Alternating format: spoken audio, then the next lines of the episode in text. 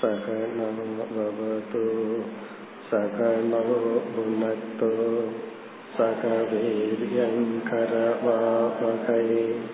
तेजस्विनामधीतमस्तु मा विद्विषामहैः ॐ शान्ति शान्ति शान्तिः अखण्डं सच्चिदानन्दम्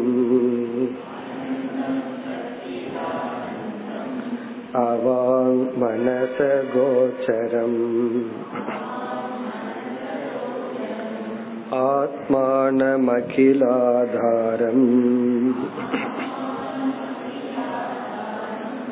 आश्रये भीष्टसिद्धये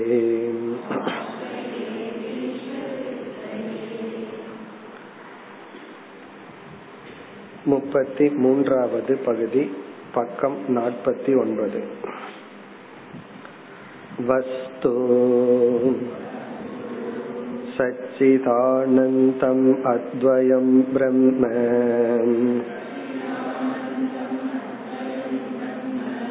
अज्ञानाति सकलजडसमूहः அவஸ்தோ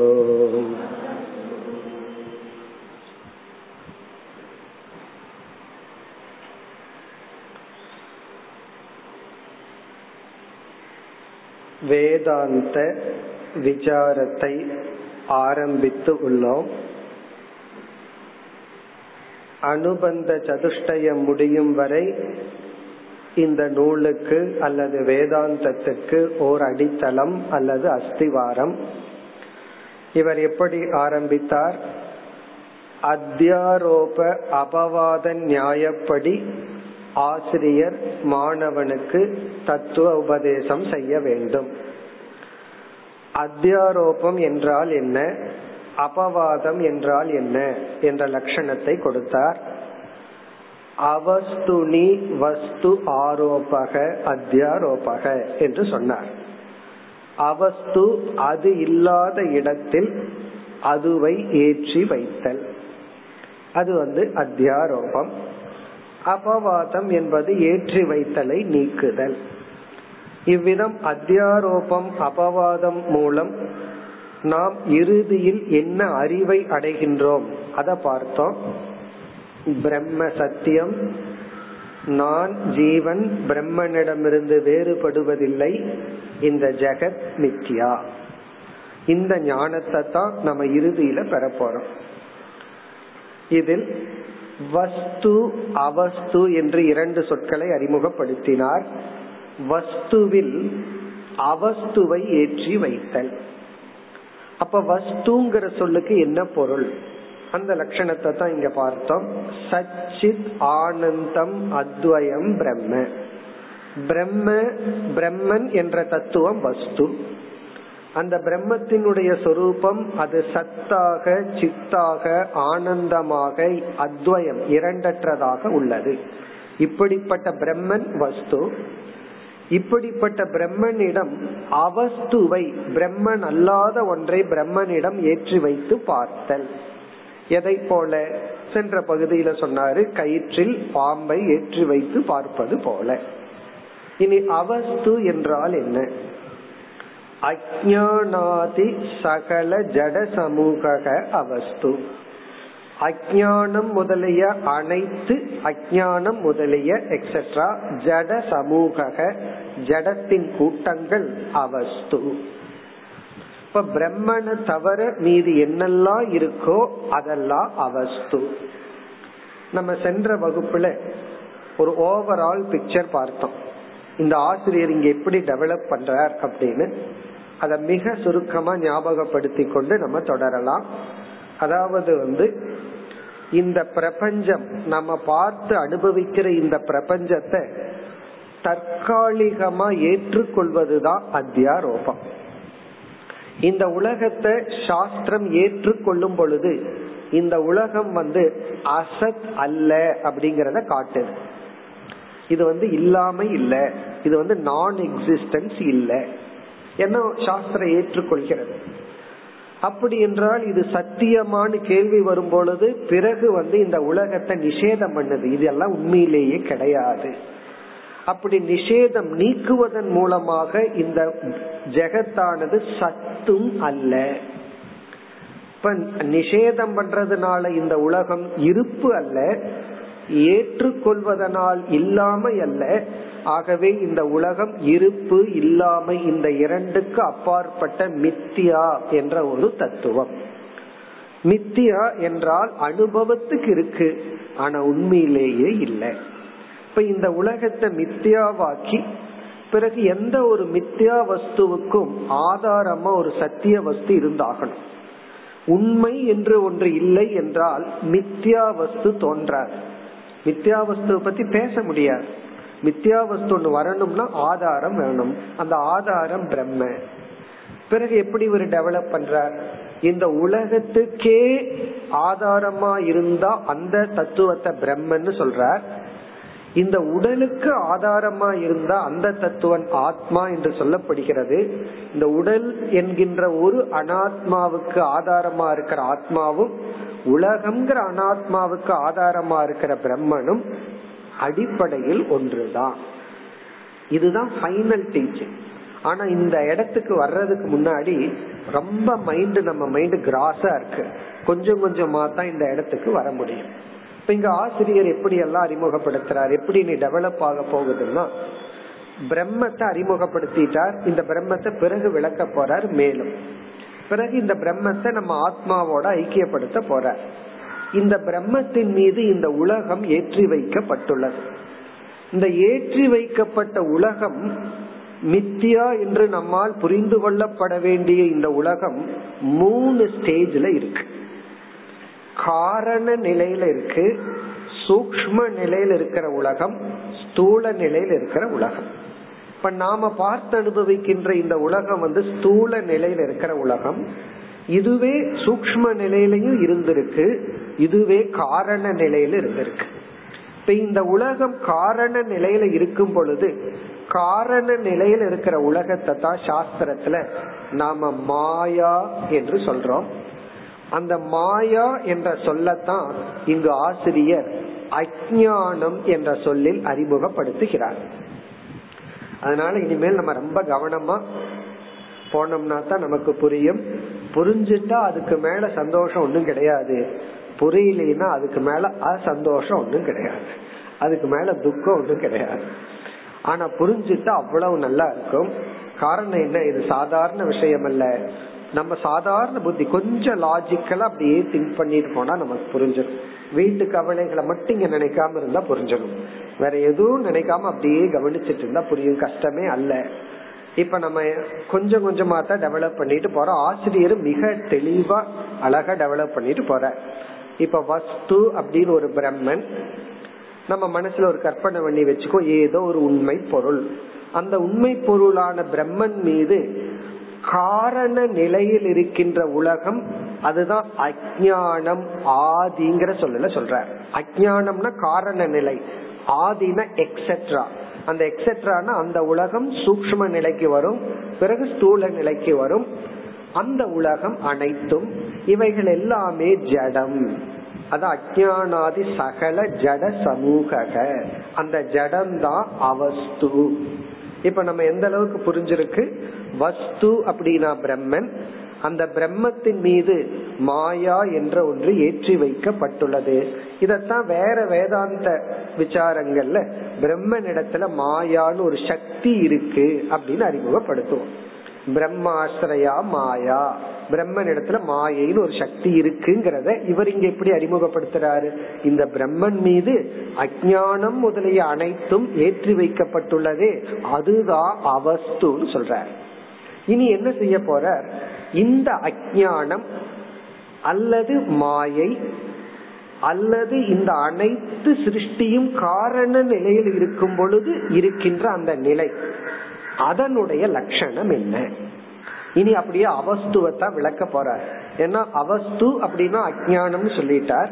அந்த அஜானத்துக்கு என்ன லட்சணம்? இப்ப நம்ம மனதுல வந்து இங்க இந்த இடத்துல ஒரு குழப்பம் வரலாம். அஜானம்ங்கிற வார்த்தைய மனதில் இருக்கிற இக்னோரன்ஸ்னு புரிஞ்சு வச்சிருப்போம். ஆனா இந்த இடத்துல அப்படி புரிஞ்சுக்காம அஜானம் என்றால் மாயை. மாயை என்றால் இந்த பார்த்து அனுபவிக்கின்ற அனைத்தும் காரண நிலையில இருக்கிற ஸ்டேட் அதனுடைய லட்சணம் என்ன? அது அடுத்த பகுதியில சொல்றார். அதாவது இப்படிப்பட்ட அஜானம் இப்படிப்பட்ட பிரம்மன் மீது ஏற்றி வைக்கப்பட்டுள்ளது. அப்படி புரிஞ்சுக்கணும். பிரம்மத்துக்கு லட்சணம் சொல்லிட்டார். பிரம்மத்துக்கு என்ன லட்சணம் சொன்னார்? சச்சித் ஆனந்தம் அத்வயம் பிரம்மன் சொல்லிட்டார். ஆனா அஜானத்துக்கு லட்சணம் சொல்லலையே. ஆகவே அடுத்த பகுதியில இந்த அஜானம் அல்லது மாயை அல்லது காரண பிரபஞ்சம் இதை அறிமுகப்படுத்துகிறார். இதனுடைய லட்சணத்தை சொல்றார். அதுதான் அடுத்த பகுதி. இப்ப அஜானத்தின் சொரூபம்.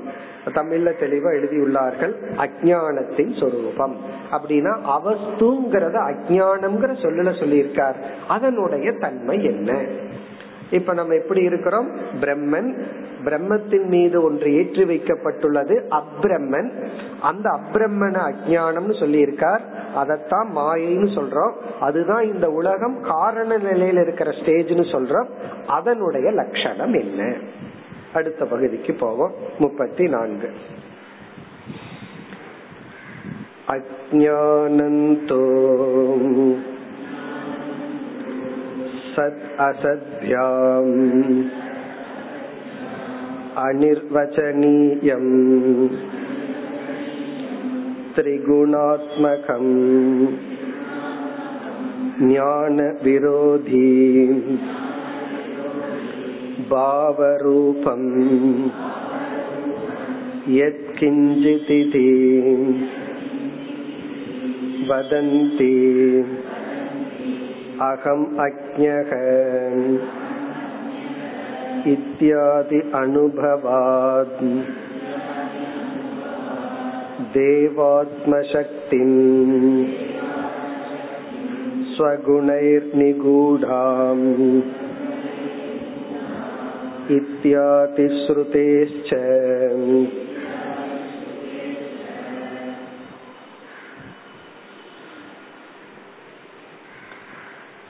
சென்ற பகுதியில வஸ்து என்பது பிரம்ம அப்படிங்கிற ஒரு வார்த்தையில சொல்லி அந்த பிரம்மத்துக்கு நான்கு சொற்களால விளக்கம் கொடுத்தார்.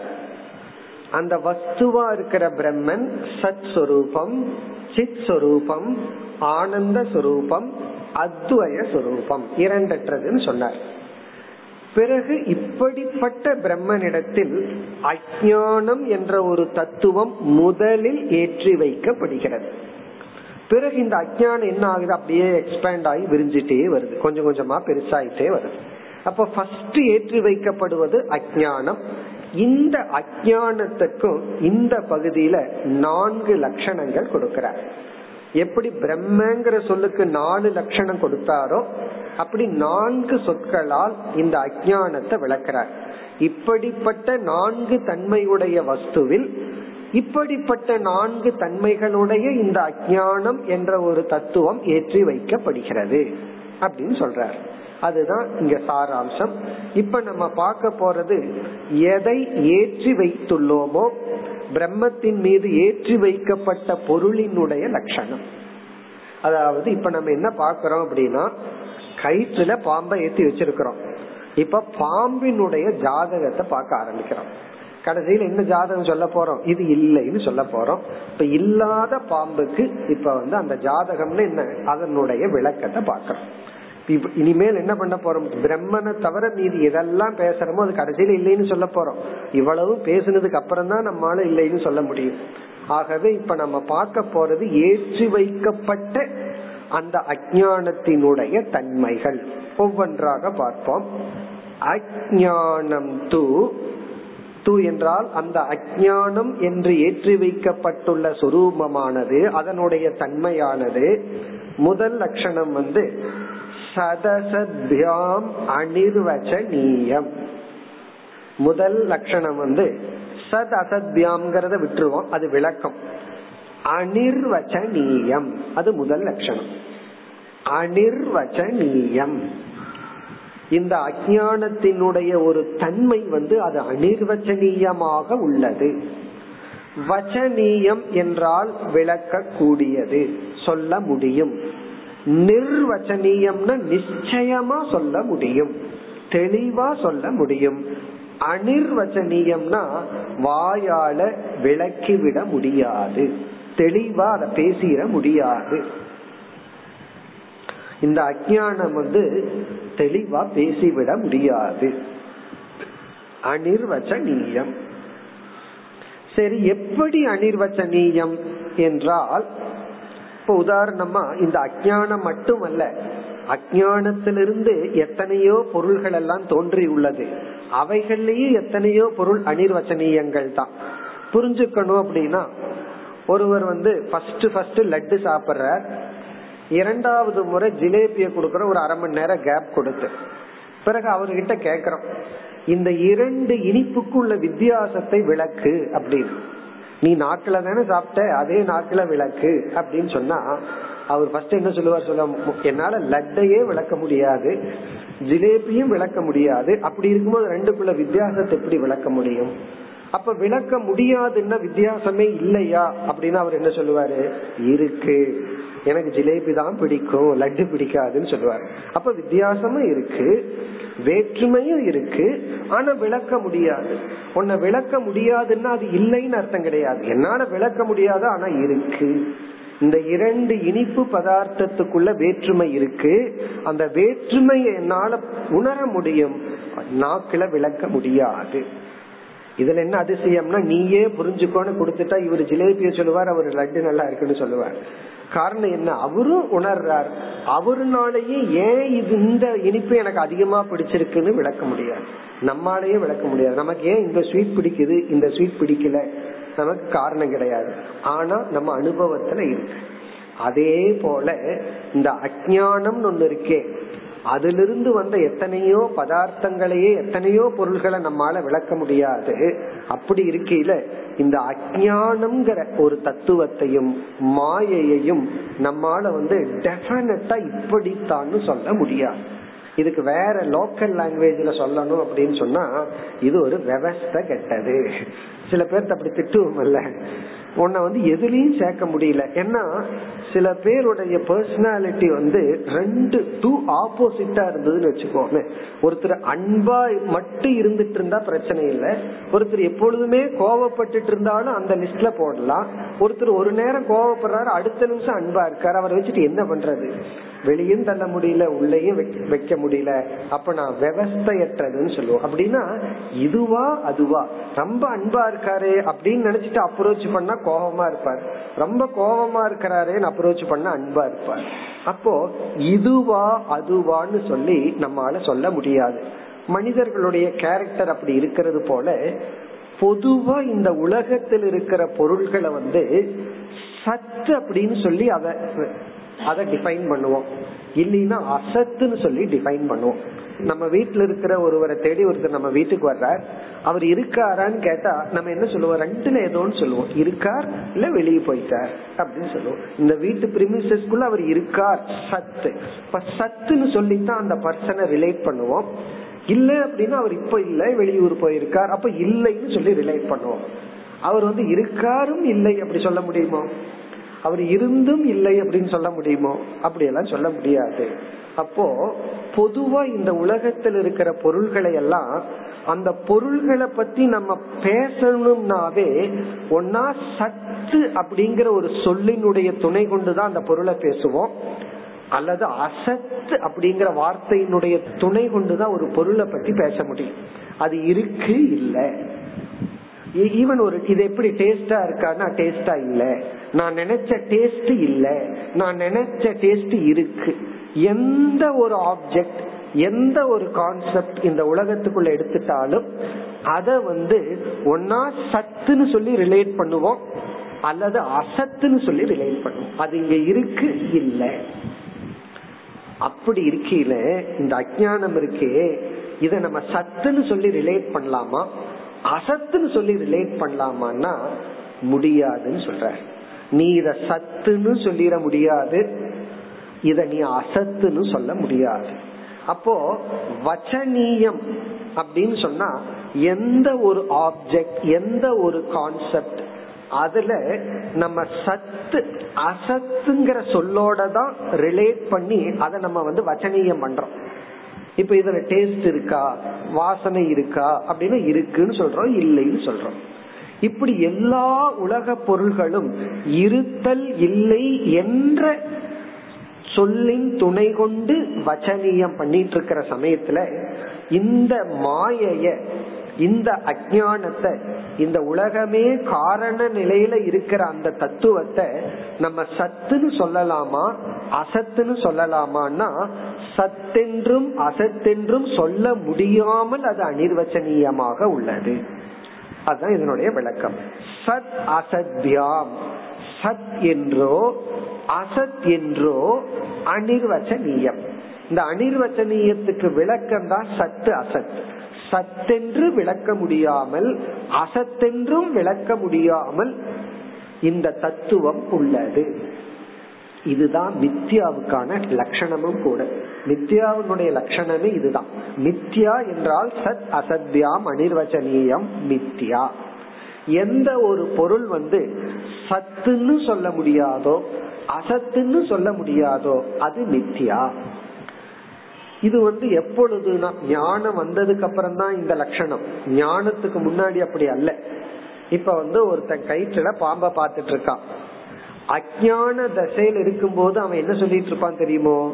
பாம்பு இருக்கு பாம்பு இருக்குன்னு சத்து சத்துன்னு சொல்லிட்டு இருப்பான். முழுமையான ஞானம் இருக்கிறவன் இந்த அத்தியாசமே பண்ணாதவன் அசத்து அசத்துன்னு சொல்லிட்டு இருப்பாங்க. பாம்பே ஒண்ணு கிடையாது. ஏதாவது பாம்பை பத்தி பேசினா அங்கெல்லாம் இல்ல அப்படின்பா இந்த இடப்பட்டவன் தப்பு பண்ணவன் தான் பாம்பு இருக்கும்பா. தெளிவா இருக்கிறவன் இல்லைன்னு சொல்லிட்டு இருப்பான். ஞானி என்ன சொல்லுவான்? அஜானிக்கு உபதேசம் பண்ணணுங்கிற ஸ்டேஜ்ல வந்து அவன் அசத்துன்னு சொல்ல மாட்டான். ஏன்னா அவன் பாத்துட்டு இருக்கானே. சத்துன்னு ஆரம்பத்துல சொல்லுவான். பிறகு வந்து அதை நிஷேதம் பண்ணுவான். ஆரம்பத்துல அந்த பாம்பு அப்படின்னு சொல்லும் போது அவனுடைய தப்பான கருத்தை எடுத்துட்டு உண்மையில் இல்லைன்னு நிஷேதம் பண்ணுவான். இப்ப அந்த பாம்பு வந்து உண்மையிலேயே சத்துன்னு சொல்ல முடியாது அசத்துன்னு சொல்ல முடியாது. ஏன் அசத்துன்னு சொல்ல முடியாது? அஜானிக்கு தெரியறதுனால. ஏன் சத்துன்னு சொல்ல முடியாது? ஞானம் வந்துட்டா போறதுனால. அப்படி இந்த பிரபஞ்சத்தினுடைய காரண நிலையே இதுதான். இப்படிப்பட்ட தன்மையிலிருந்து எவைகளெல்லாம் வந்ததோ அவைகளுக்கு இதே தன்மைதான்.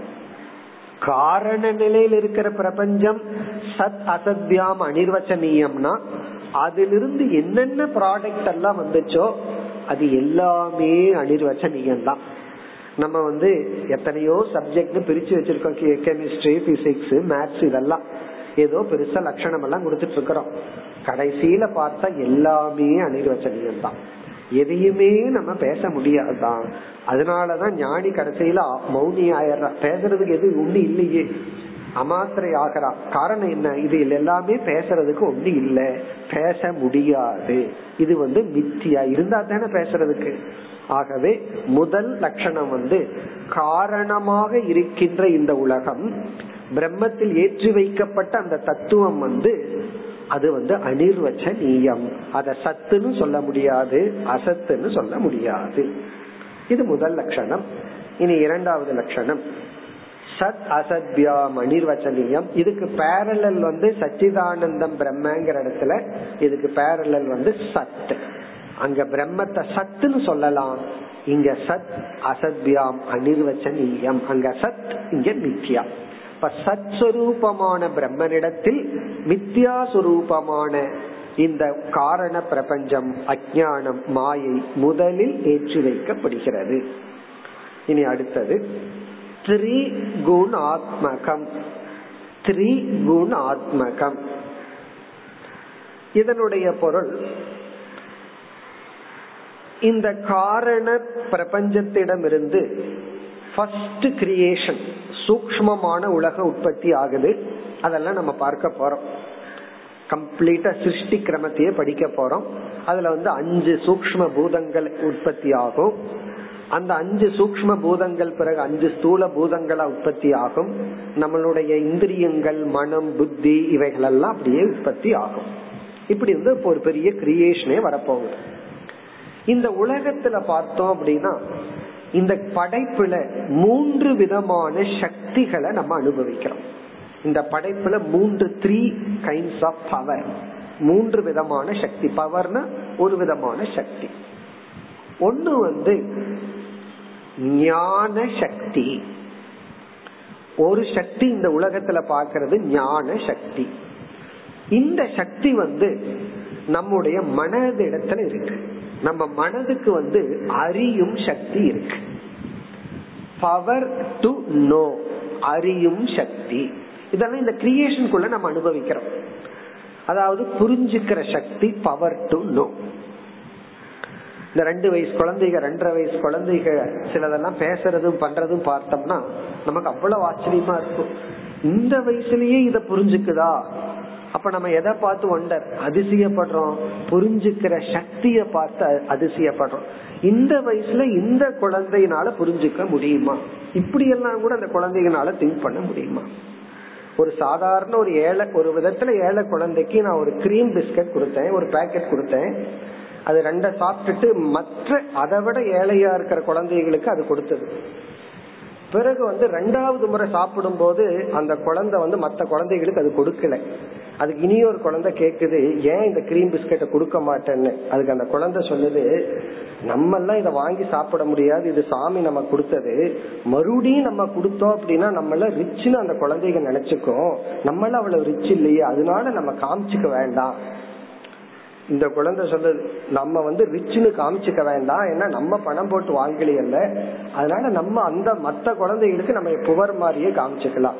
எல்கேஜி கூட போகல பேபி கிளாஸ் படிக்கிற குழந்தை சொல்லுது இத பார்க்கும்போது நமக்கு என்ன எப்படியெல்லாம் அந்த குழந்தையினுடைய மைண்ட் வேலை செய்யும் போது நம்ம என்ன அதிசயப்படுறோம்? ஞான சக்தி புரிஞ்சுக்கிற சக்தி. அடுத்தது வந்து கிரியா சக்தி செயல்படும் திறன். நம்ம வந்து நடக்கிறோம் எதை எதையோ உற்பத்தி பண்றோம். இந்த உலகத்துல எத்தனை பண்ணிட்டு இருக்கிறோம் நம்ம? மனுஷனை படைக்காத போது பகவான் உலகத்தை மட்டும் படைச்சிருக்கும் போது உலகம் எப்படி இருந்திருக்கும்? இப்ப உலகம் எப்படி இருக்கு? நம்ம வந்து எவ்வளவு மாத்தி அமைச்சிருக்கிறோம்? அப்ப கிரியா சக்தி. இந்த உலகத்தில் இருக்கிற கட்டடங்களை எல்லாம் பார்க்கும்போது எதை குறிக்குது? கிரியா சக்தி. டிசைனை பார்க்கும்போது அது ஞான சக்தி. ஞான சக்தியில டிசைன் பண்றான் வெறும் ஞான சக்தி மட்டும் இருந்தா என்ன பண்ண? அந்த டிசைன் வந்து பேப்பர்ல தான் இருக்கும்.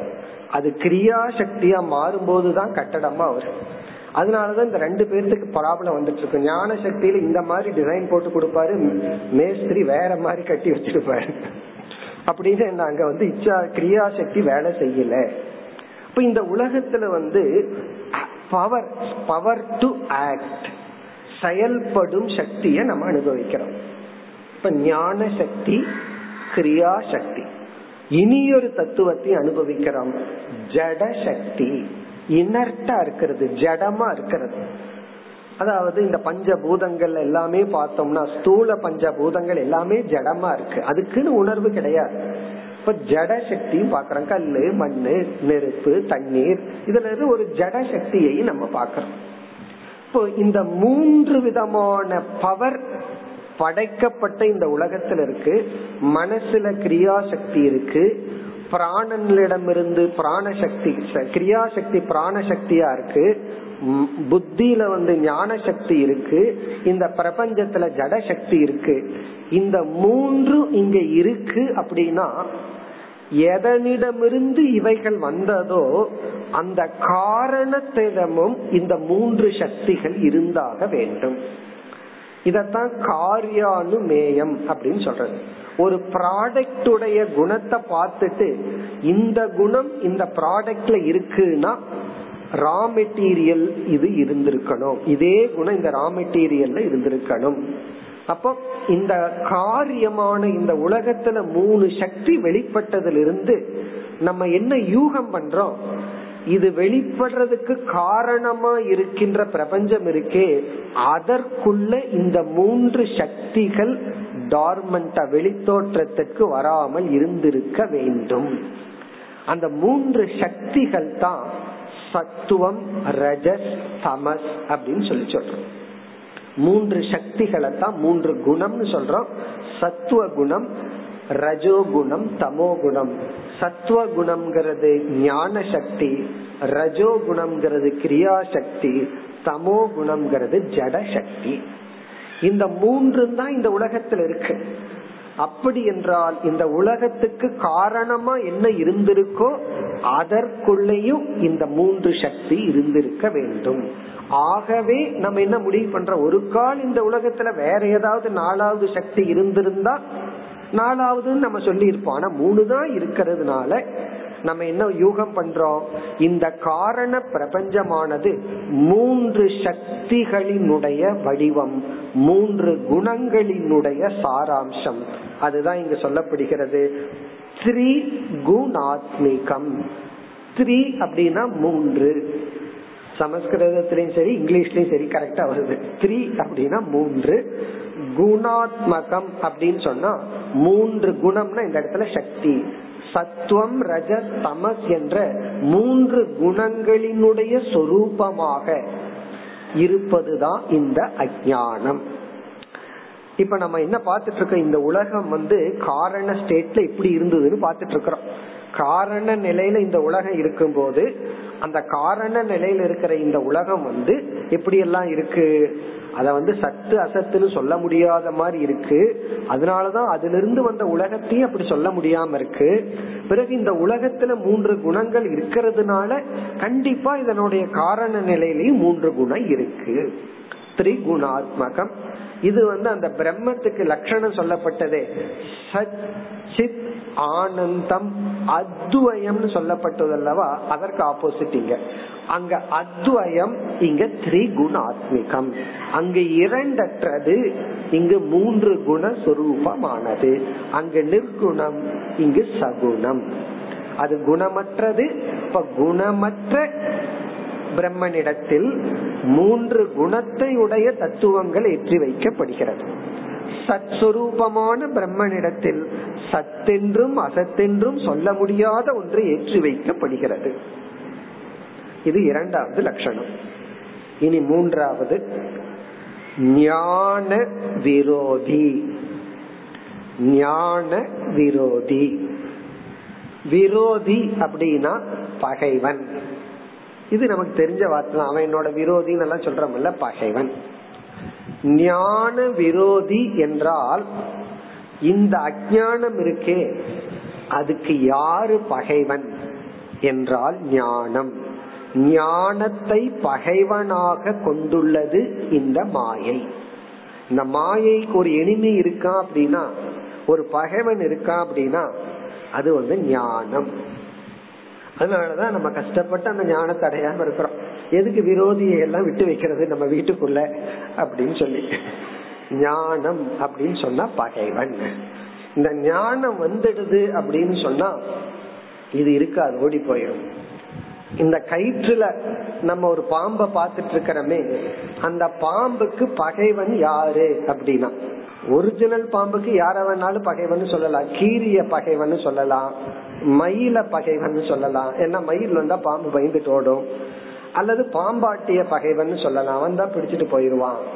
ஆனா நம்ம பார்த்துட்டு இருக்கிற பாம்புக்கு யாரு பகைவன்னா? ஞானம். அறிவு தான் பகைவன். அறிவு வந்துட்டா அது காணாம போயிடும் அறிவு இல்லை அப்படின்னா அது இருக்கும். அதனாலதான் அறிவு இல்லாததுனாலதான் நம்ம சுத்தி ரொம்ப பேர் இருக்காங்க. அல்லது நாமளும் நம்ம நம்ம பேர்த்த வச்சுக்கிறோம். அறிவு வந்துட்டா யாரும் நம்ம சுற்றி இருக்க மாட்டார்கள் இப்ப ஞான விரோதினா ஞானம் வர்ற வரைக்கும் இது ஆடிட்டு இருக்கும் விளையாடிட்டு இருக்கும். ஞானம் வந்துடுதுன்னு சொன்னா இது இருக்காது. இது வந்து இல்லாம போயிடும். இது ரொம்ப அழகான வார்த்தை.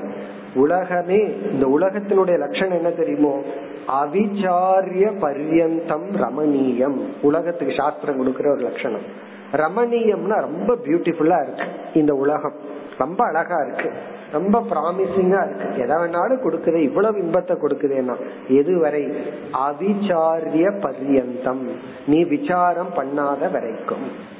அத பத்தி நீ விசாரம் பண்ணாத வரைக்கும் அது உனக்கு வந்து செக்யூரிட்டியா இருக்கு.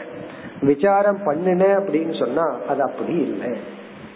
ஒரு சுவாமிஜி ஒருத்தருக்கு ஆக்சிடென்ட் ஆகி கவர்மெண்ட் ஹாஸ்பிட்டல்ல போய் ஏதோ ரூம்ல படுக்க வச்சுட்டாங்க. பக்கத்துல இனி ஒருத்தர் படுத்துட்டு இருந்தா இந்த சாமிஜிக்கு சௌரியமா போச்சு. அப்பா துணைக்கு யாரோ இருக்காங்கன்னு சொல்லி. காலையில தான் தெரியுது அது ஒரு டெட் பாடி வந்து எடுத்துட்டு போனாங்க அப்ப என்ன நினைச்சிட்டு இருந்திருக்காரு? இப்ப நமக்கு துணைக்கு ஒருத்தர் இருக்கார்.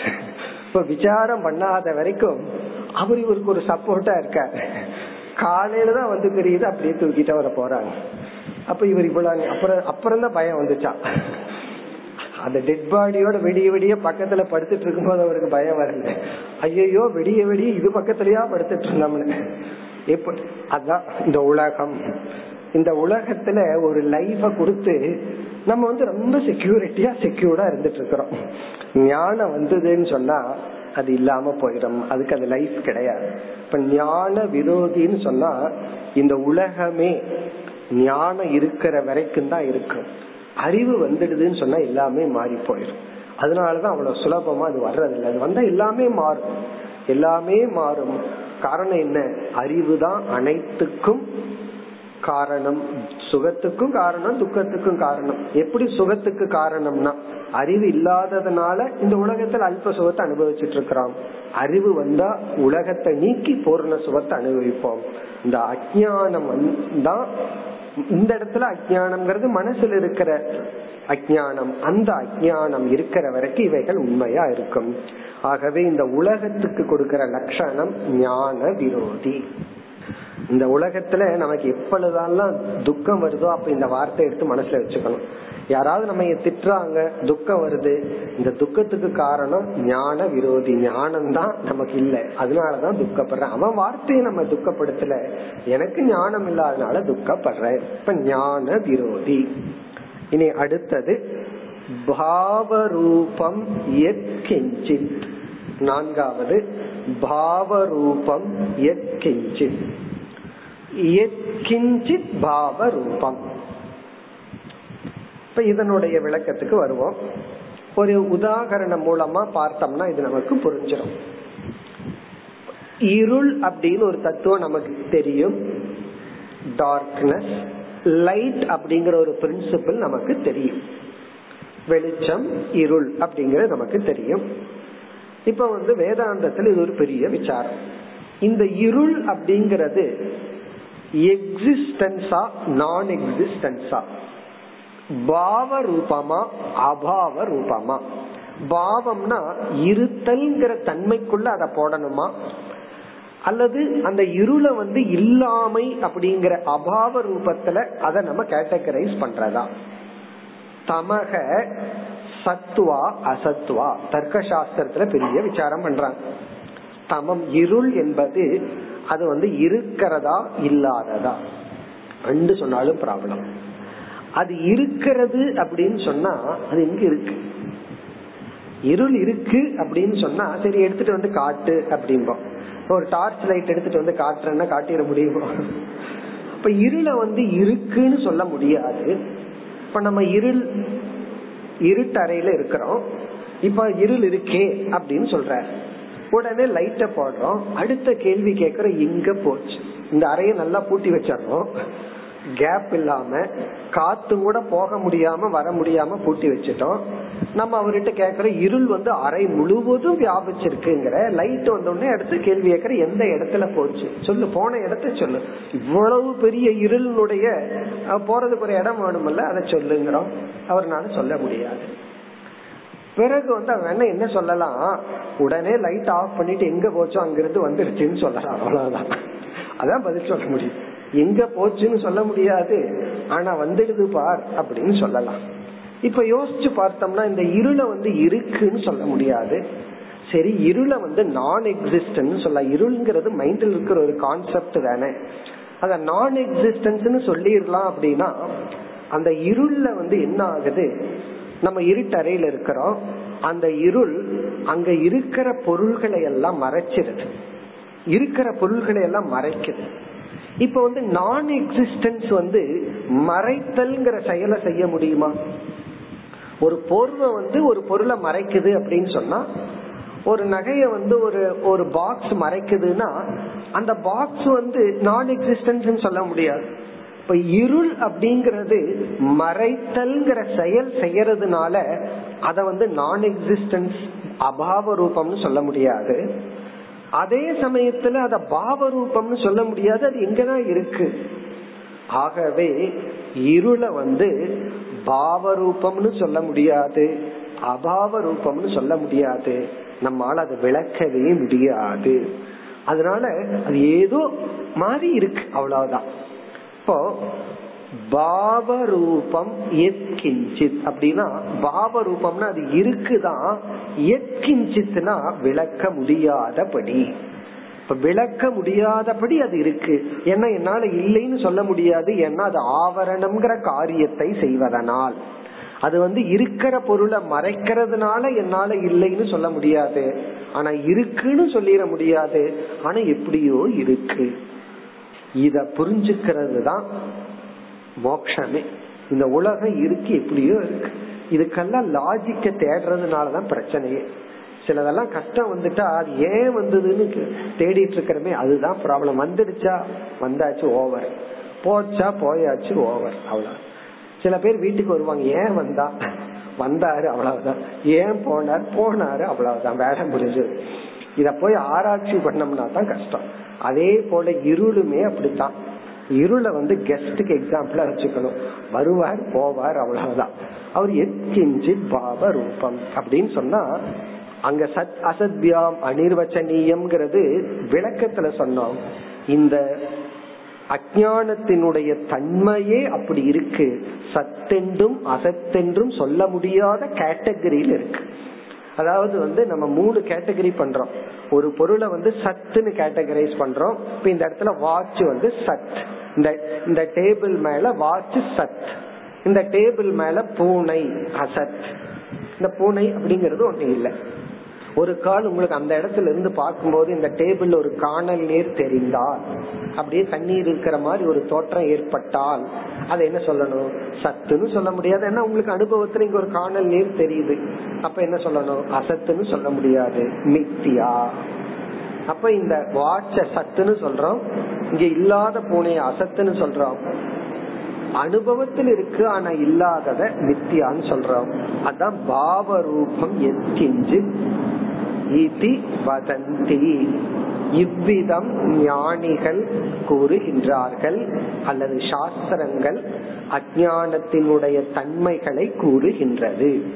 இது வதந்தி. இது வதந்தினா இந்த மாதிரி லட்சணங்கள் கூறப்படுகிறது. இப்படி லட்சணங்கள் சொல்கின்றார்கள். இனிமேல் ஆசிரியர் என்ன சொல்ல செய்ய போறார்? ஒவ்வொரு கான்செப்டுக்கும் அவர் வந்து பிரமாணம் கொடுப்பார். அந்த பிரமாணத்தை கொடுக்கிறார். ரெண்டு பிரமாணம் இங்க கொடுக்கிறார். அனுபவ பிரமாணம் பிறகு ஆகம பிரமாணம். சாஸ்திரத்திலிருந்தும் அஜானம் இப்படிப்பட்ட தன்மை உடையது அப்படிங்கறதுக்கு சாஸ்திர பிரமாணம் கொடுக்கிறார். அஜானம் இப்படிப்பட்ட தன்மை உடையதுங்கிறதுக்கு அனுபவ பிரமாணம் கொடுக்கிறார். இந்த அனுபவ பிரமாணம் வந்து அகம் அஜக இத்தியாதி அனுபவாத். அகம் அஜக இத்தியாதி அனுபவாத். நான் அஜானியாக உள்ளேன் என்கின்ற அனுபவத்தினாலும். அனுபவாத். பிறகு அடுத்தது வந்து தேவாத்ம சக்தி சகுணர் நிகுடாம் இத்தியாதி ஸ்ருதேகே. இப்படிப்பட்ட ஸ்ருதி இருப்பதனால் அப்படின்னு சொல்லி சொல்றாரு. இப்ப முதல்ல வந்து அனுபவ பிரமாணத்தை பார்ப்போம். இப்போ அனுபவ பிரமாணம் அப்படின்னு சொன்னா சிலதெல்லாம் நம்முடைய இந்திரியத்துக்கு பிரமாணமா இருக்கும். இப்ப இந்த வாட்ச் இங்க இருக்குன்னு நான் ஏன் சொல்றேன்? நான் கண்ணுல பார்த்ததுனால சொல்றேன் நீங்களும் பாக்கிறதுனால சொல்றீங்க அது வந்து பிரத்யக்ஷம். பிறகு அனுமானம் பண்றோம். திடீர்னு ஒரு சப்தம் கேக்குது. இப்ப கான்னு ஒரு சப்தம் கேட்டுச்சு. யாருமே திரும்பி பார்க்காம அது கிளி இல்ல காக்கை தான் அப்படின்னு நீங்க சொல்றீங்க. அந்த ஞானம் நமக்கு வந்தாச்சு. நம்மளும் பார்க்கல. யாருமே பார்க்காம இது அது காக்கை. யாருமே பார்க்காம எப்படி சொல்றோம் இது கஸ் பண்ற அனுமானத்துல. ஏன்னா பல சமயங்கள்ல அந்த சப்தத்தையும் அந்த பறவையும் சேர்ந்து சேர்ந்து பார்த்திருக்கிறோம். இப்ப வந்து அந்த சப்தத்தை மட்டும் கேட்கிறோம். உடனே அந்த பறவை இருந்துதான் ஆகணும். இது வந்து ஒரு ஞானம் நமக்கு கிடைக்கும். இப்படி ஒரு விசாரத்துக்கு அந்த அறிவு விஷயமா இருக்கு. இப்போ என்னிடத்துல அஜானம்னு ஒண்ணு இருக்குங்கிறதுக்கு என்ன பிரமாணம்? என்னுடைய அனுபவ பிரமாணம். இத நம்ம வந்து சாட்சி பிரத்யக்ஷம் அப்படின்னு டெக்னிக்கலா சொல்றோம். நம்ம டீட்டெயிலா போக வேண்டாம். சாட்சி பிரத்யக்ஷம். எனக்கு அஜானம் இருக்குங்கிறத இந்திரியத்துல பார்த்து சொல்றது இல்ல சாட்சி பிரத்யக்ஷம் அப்படின்னு சொல்றோம். அப்படின்னா என்னுடைய அஜானம் எனக்கு இருக்கு. இப்ப வந்து ஒருத்தர் கிட்ட கேக்குறோம். உங்களுக்கு வந்து சைனீஸ் லாங்குவேஜ் நாலேஜ் இருக்கா? அப்படின்னு. உடனே அவர் இல்லை. எனக்கு தெரியாது அப்படிங்கிறார். எதுல பார்த்து சொன்னேன் தெரியாது. கண்ணுல பார்த்து சொன்னையா? காதுல பார்த்து சொன்னையா? இல்ல அனுமானம் பண்ணி சொன்னையா? அனுமானம் அவன் சைனீஸ் பேசும்போது எனக்கு புரியல. அதனால எனக்கு சைனீஸ் நாலேஜ் இல்ல. இப்படி ஏதாவது அனுமானம் பண்ணியான்னா நான் எதுக்கு அனுமானம் பண்ணணும்னு கேட்பான் எனக்கு சைனீஸ் லாங்குவேஜ் தெரியலங்கிறதுக்காக ஒரு சைனாக்காரனை வச்சு அவனை பேச சொல்லி அப்புறம் அது எனக்கு புரியலன்னு முடிவு பண்ணி ஆகவே எனக்கு சைனீஸ் தெரியலன்னு இப்படி யாராவது பண்ணுவாங்களா? அப்படின்னா ஒவ்வொரு அஜானமும் எனக்கு இருக்குங்கிறதுக்கு அந்த ஞானிய கூட்டு வந்து முன்னாடி அதை செய்ய வச்சு அது இல்லைன்னு நான் முடிவு பண்ணணும். அதெல்லாம் நடக்கிறது இல்லை அப்படி நம்ம நடக்கிறது இல்லை அப்போ அப்ப எனக்குள்ள யாரு அஜானம் இருக்குன்னு சொல்லி கொடுக்கறா? அது சாட்சி பிரத்யக்ஷம். நம்முடைய அந்த கரணமே அந்த கரணத்தை பார்த்து எந்த ரெஃபரன்ஸும் இல்லாம நம்மளுடைய அஜானத்தை அது காட்டி கொடுக்குது. உண்மையிலேயே சிஷ்யனுடைய லட்சணமே அவனுடைய முழு அஜானத்தை பாக்குறதுதான் எனக்கு ஒண்ணுமே தெரியலன்னு எப்ப அவனுக்கு தெரியுதோ அவன் தான் சிஷ்யன். அந்த அப்பதான் அவனோட மைண்ட்ல ஒரு வேக்கம் வரும் வெற்றிடம் ஏற்படும். அப்புறம் தான் அறிவே உள்ள போகும். தனக்கு எல்லாம் தெரியும் நினைச்சிட்டு இருக்கிறவங்கிட்ட ஒண்ணுமே பண்ண முடியாது. ஏன்னா தனக்கு எல்லாம் தெரியுங்கிற ஒரு ஜட்ஜ்மெண்டோட இருக்கிறவனுக்கு ஏதாவது ஒரு உபதேசம் போச்சுன்னா போன வேகத்துல பந்து போல அப்படியே திரும்பி வந்துடும் உள்ள போகாது. இப்ப அகம் அஜ்ஞக இத்தி அனுபவா இந்த அனுபவத்திலிருந்து அஜானம்ங்கிறது ஒரு தத்துவம் எனக்கு இருக்கு. அந்த அஜானம் இருள் அது சத் அசத்துன்னு சொல்ல முடியாது. அப்படிப்பட்ட அஜானம் எனக்கு இருக்கிறதுனால அஜானம்னு ஒரு தத்துவம் இருக்கு. அதாவது இந்த இடத்துல அஜானம் இருக்கிறதுனாலயே எத்கிஞ்சி பாவரூபம்னு ஒரு தத்துவம் இருக்கு. இருள போல மறைக்கிற தத்துவம் எனக்குள்ளேயே இருக்கு. இனி வந்து ஆகம பிரமாணம். தேவாத்ம சக்தி ஸ்வகுணைகி நிகூடாம். இது ஒரு உபனிஷத்திலிருந்து இங்க ஆசிரியர் கூறுகின்றார். தேவாத்மா அப்படிங்கிறது பரமாத்மாவை குறிக்கின்றது. தேவாத்மா தேவன சைத்தன்ய ஆத்மான சொரூபம். சைத்தன்ய சொரூபமான பரமாத்மாவிடம் சக்தி என்ற சொல் மாயையை குறிக்கின்றது. அந்த பரமாத்மாவுக்கு மாயை என்ற ஒரு தத்துவம் தன்னிடத்தில் உள்ளது. அப்படின்னா தன் மீது ஏற்றி வைக்கப்பட்டுள்ளது. தேவாத்ம சக்தி அந்த தேவாத்ம சக்தி அப்படின்னு சொன்னா தேவாத்மாவான பரமாத்மாவுக்கு மாயா என்ற சைத்தன்யசிய மாயா என்ற ஒரு சக்தியானது உள்ளது. ஸ்வகுணைகி நிகூடாம். ஸ்வகுணைகினா சத்துவம் ரஜஸ் தமஸ் என்ற மூன்று குணங்களில் குணங்களினால் குணங்களுடன் ஸ்வகுணைகி நிகூடம்னா அசோசியேட்டட் வித் இந்த மூன்று குணங்களுடன் சேர்ந்திருக்கின்ற ஸ்வகுணைகி நிகூடாம்ங்கிறது அந்த மாயையை விளக்குகின்ற சொல். அந்த சக்தியை விளக்குது ஸ்வகுணைகி நிகூடா தன்னிடத்தில் உள்ள சத்துவம் ரஜஸ் தமஸ் என்ற மூன்று குணங்களுடன் நிகூடாம்னா எண்டோடு வித் அசோசியேட்டட் வித் சேர்ந்துள்ள சக்தியானது அந்த பிரம்மத்துக்கு இருக்கு. இதத்தான் தத்துவ போதம் நூல்கள் எல்லாம் ரொம்ப சிம்பிளா அறிமுகப்படுத்தியிருக்காங்க. பிரம்மாஸ்ரயா மாயா அஸ்தி. அதாவது நம்ம எலிமெண்ட்ரி புக்ல வந்து ரொம்ப சிம்பிளா சொன்னதை இவர் எவ்வளவு டெக்னிக்கலா அறிமுகப்படுத்தியிருக்காரு. பிரம்மன் ஒன்னு இருக்கு. பிரம்மத்திடம் மாயின்னு ஒரு சக்தி இருக்கு. அந்த பிரம்மத்திடம் மாயைன்னு ஒரு தத்துவம் இருக்கு. அந்த மாயை வந்து மூன்று குண வடிவமானது. அது ஞானத்துக்கு விரோதியா இருக்கு. அத வந்து சத்து அசத்துன்னு சொல்ல முடியாது. மித்தியா சுரூபமா இருக்கு. இப்ப மித்தியாவுக்கும் மாயைக்கும் உள்ள வித்தியாசத்தை தெரிஞ்சுக்கணும். மாயை அப்படிங்கறது அந்த அஜானம் அந்த அஜானத்தினுடைய ஸ்டேட்டஸ் தான் மித்தியா ஸ்டேட்டஸ் அப்படின்னா அதனுடைய எக்ஸிஸ்டன்ஸ் ஸ்டேட்டஸ் அதனுடைய இருப்புங்கிற தன்மை. இப்ப வந்து வாட்ச் அப்படிங்கிறது பொருள். அதன் இடத்துல சத்துன்னு ஒரு ஸ்டேட்டஸ் இப்ப நம்ம கொடுக்கறோம். இருக்குது. பூனை அப்படிங்கறது ஒரு ஒரு ஆப்ஜெக்ட் அதுக்கு அசத்துன்னு ஒரு ஸ்டேட்டஸ் கொடுக்கறோம். இந்த இடத்துல அது இல்லை அப்படி. அதே போல அஜானம்னு ஒரு அவஸ்து. அது ஒரு ஏதோ ஒன்று. அதனுடைய ஸ்டேட்டஸ் வந்து மித்தியா. இப்ப மித்தியாங்கிறது வந்து ஆர்டர் ஆஃப் ரியாலிட்டிய குடிக்கிற சொல். ஒரு பொருளினுடைய இருப்பை பற்றி பேசுற சொல்லுதான் மித்தியா. இந்த மாயை அப்படிங்கிறது அந்த பொருள் மாயை. அந்த பொருள் வந்து எப்படிப்பட்டதா இருக்கு? சத்தியமா இருக்கா? அல்லது இல்லவே இல்லையா? இல்ல மித்தியாவா இருக்கு. தேவாத்ம சக்தி ஸ்வகுடைகி நிகூடாம். இத்தியாதி சுருத்தேகே அப்படின்னா பிரம்மனிடத்தில் மாயா என்ற ஒரு தத்துவம் ஏற்றி வைக்கப்பட்டுள்ளதுங்கிறது நம்ம அனுபவத்திலையும் தெரியுது. சாட்சி பிரத்யக்ஷமா விளங்குது. சாஸ்திர பிரத்யக்ஷமா சாஸ்திரத்தின் மூலமாக தெளிவாக தெரிகிறது. இது நம்ம படிச்சோம்னா ஒன்னும் புரியாம இருக்கும். ஆனா யோசிச்சு பார்த்தோம்னா மிக தெளிவா தான் ஆசிரியர் கொண்டு போயிட்டு இருக்காரு. அப்ப இப்ப எவ்வளவு தூரம் வந்திருக்கிறோம் நம்ம? வஸ்து அவஸ்துன்னு ரெண்டு சொற்கள். வஸ்துவை அறிமுகப்படுத்திட்டா சச்சிதானந்தம் அத்வயம் பிரம்ம.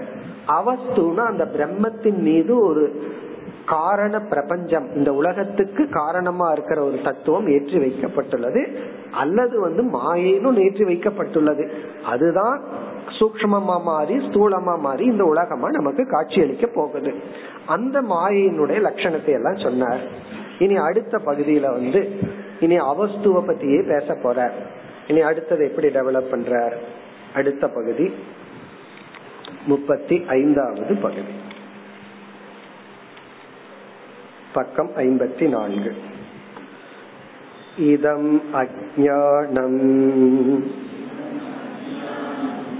समष्टि व्यष्टि अभिप्रायेण एकम् अनेकमिति च व्यवक्रियते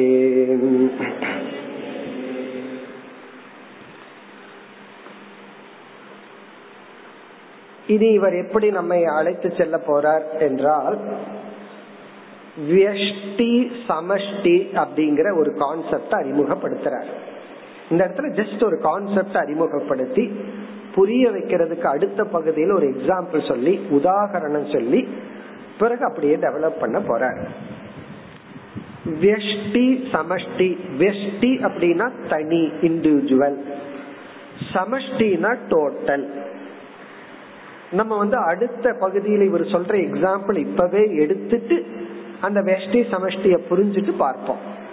அடுத்த பகுதியில அந்த படிச்சு நம்ம விளக்கமா பாத்துக்குவோம் ரெண்டு எக்ஸாம்பிள் சொல்ல போறார். நம்ம அந்த வெஷ்டி சமஷ்டி கான்செப்ட புரிஞ்சுக்கிறதுக்கு ஒரே ஒரு எக்ஸாம்பிள் எடுத்துக்குவோம். மிக புரியமா தெளிவான உதாரணத்தை எடுத்திருக்கார். மரம் அப்படிங்கிறது வெஷ்டி. இந்த மரத்தை எல்லாம் சேர்ந்து பார்த்தா வனம் அப்படின்னு சொல்றோம். காடு அப்படின்னு சொல்றோம். அது சமஷ்டி. இதுதான் எக்ஸாம்பிளா எடுத்துக்க போறாரு. இப்ப இத வச்சு இந்த கான்செப்ட நம்ம புரிஞ்சுக்குவோம். இப்ப வந்து பத்து மரங்கள் அல்லது நூறு மரம் இருக்கு. ஒரு ஏரியாக்குள்ள நூறு மரம் இருக்கு. அந்த மரத்தை மட்டும் நம்ம பார்த்துட்டே போறோம். நம்மளுடைய கவனம் வந்து ஒவ்வொரு மரமா பார்த்துட்டு போறோம். அப்ப நம்ம கான்செப்ட் நம்மளுடைய அட்டென்ஷன் எதுல இருக்கு? வியஷ்டி பிறகு தள்ளி நின்று ஒரு குறிப்பிட்ட மரத்தை பார்க்காம அப்படியே ஒரு ஓவரா ஒரு வியூ பாக்குறோம் நம்ம வந்து ஹில் ஸ்டேஷன்ல வெஹிக்கிள்ல போகும்போது ஒவ்வொரு மரத்தையா பார்த்துட்டு போவோம். அந்த மலையை அப்படியே பார்ப்போம். ஃபாரஸ்ட் அப்படியே பார்ப்போம். உடனே என்ன சொல்லுவோம்? ஃபாரஸ்ட் நல்லா இருக்கு. நம்ம வந்து ஒரு குறிப்பிட்ட ஏரியா நூறு மரங்கள் சேர்ந்து இருக்கிற ஏரியாவை பார்த்து வனம் அப்படின்னு சொல்லும் போது நம்ம உண்மையிலேயே என்ன பண்றோம்? அனைத்து மரங்களையும் சேர்த்தி வனம் அப்படிங்கிற ஒரு கான்செப்ட்ல பாக்கிறோம் அதான் சமஷ்டி. பிறகு நம்ம இறங்கிடுறோம். காரை விட்டு இறங்கிடுறோம். இறங்கி போய் ஒவ்வொரு மரத்தையா பாக்குறோம் இந்த மரம் நல்லா இருக்கு இது இந்த மரம் இது அந்த மரம் அப்படின்னு சொல்றோம். அப்ப நம்ம அதே ஏரியாக்குள்ளது என்ன கான்செப்டுக்குள்ள போயிட்டோம்? வியஷ்டி. இப்படி சமஷ்டி வியஷ்டி அப்படிங்கிற கான்செப்ட அறிமுகப்படுத்துறார். இதை எப்படி அறிமுகப்படுத்துறார் என்றால் இப்ப வந்து பிரம்மன் ஒரு தத்துவம் இருக்கு. அந்த பிரம்மத்தின் மீது இந்த உலகத்துக்கே காரணமாக இருக்கக்கூடிய மாயைன்னு ஒரு தத்துவம் இருக்கு. இப்படி புரிஞ்சுக்கிற கஷ்டமா இருந்தா இந்த பிரம்மன் ஒண்ணு இருக்கு. பிரம்மனிடம் இப்படிப்பட்ட தன்மையுடைய மாயை இருக்கு. அந்த மாயையிலிருந்து சூக்மமான உலகம் வருது ஸ்தூலமான இந்த உலகம் வருது பிறகு நம்ம உடல்கள் எல்லாம் வருது நம்ம எல்லாம் வந்துடுறோம். இப்படி புரிஞ்சுக்கிறோம். இப்படி நம்ம எல்லாம் வந்த உடனே நம்ம எல்லாம் இண்டிவிஜுவலா நம்ம அனுபவிக்கிறோம். நீ வேறு நான் வேறு. ஒரு ப்ராவர்பே சொல்லுவோமே தாயும் பிள்ளையுமா இருந்தாலும் வாயும் வயிறும் வேறதான். அப்படின்னு என்ன அர்த்தம்? நீ வேற நான் வேற. அப்ப நம்ம எல்லாம் ஒரு இண்டிவிஜுவலா அனுபவிக்கிறோம். இப்ப எனக்குன்னு ஒரு மூணு உடல் இருக்கு எனக்குன்னு ஒரு விருப்பம் இருக்கு. இப்ப எல்லாம் எல்லாத்துக்கும் அந்த இண்டிவிஜுவாலிட்டிங்கிறது ரொம்ப அதிகமாயிட்டு இருக்கு. படிப்பு வர வர பணம் எல்லாம் கைக்கு வர வர தனக்குன்னு ஒரு இண்டிவிஜுவாலிட்டி வேணும் எனக்குன்னு ஒரு டைம் வேணும். அப்போ நம்ம நம்ம ஒரு வெக்திப்படுத்திக்க விரும்புறோம். எனக்குன்னு நானுன்னு ஒருத்தன் இருக்கேன். இப்படி நம்ம அனுபவிக்கிறோம். இது வந்து வியஷ்டி. இப்ப நம்ம எல்லாம் இண்டிவிஜுவலா நமக்கு அனுபவம் இருக்கு. எனக்குன்னு ஒரு அறிவு இருக்கு எனக்குன்னு ஒரு அஜானம் இருக்கு எனக்குன்னு ஸ்தூல உடல் இருக்கு எனக்குன்னு சூக்ம சரீரம் இருக்கு. இந்த ரெண்டு கண்டிப்பா ஒரு காரண உடல்ல இருந்து வந்திருக்கணும். அப்படி இண்டிவிஜுவலா பார்க்கிறோம். இது நம்முடைய அனுபவம். பிறகு வந்து நம்ம வேணா இண்டிவிஜுவலா பாக்குறோம் ஏன்னா நான் இண்டிவிஜுவலா இருக்கிறதுனால. பகவான் எப்படி பார்ப்பார்? ஒரு குழந்தைங்க அது அந்த காலத்துல ஒரு வீட்டுல ஆறு குழந்தைங்க இருந்ததுன்னா அந்தந்த குழந்தைய தனித்தனியா பார்ப்போம் பெற்றோர் எப்படி பார்ப்பாங்க?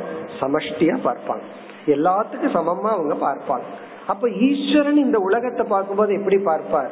எல்லா உடல் எல்லா உடல்ல இருக்கிற சக்திய தன்னோடதான் பார்ப்பார். அப்ப ஈஸ்வரன் அப்படிங்கிறது சமஷ்டி ஜீவர்களாகிய நாம் வியஷ்டி.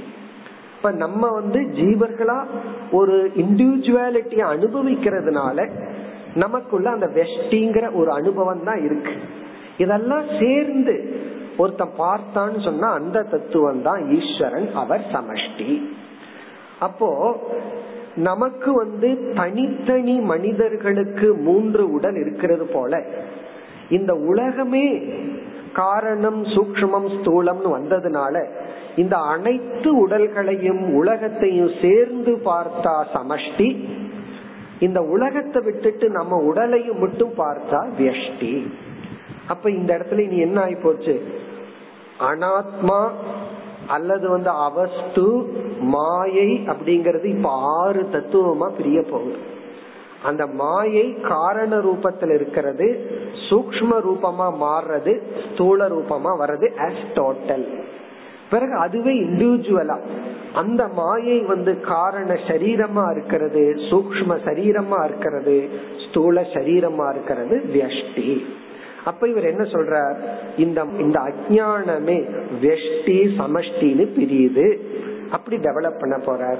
இந்த சமஷ்டியா இருக்கிற அஜானத்துக்குள்ள இருந்து அந்த ஈஸ்வரன் ஒரு தத்துவம் வரப்போறான்.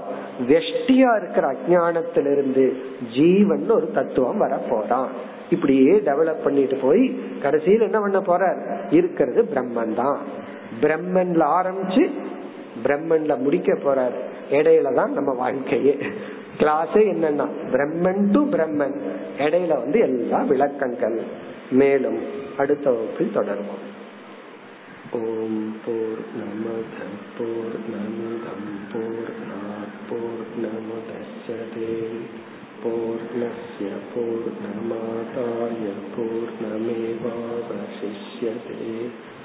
ॐ शान्ति शान्ति शान्तिः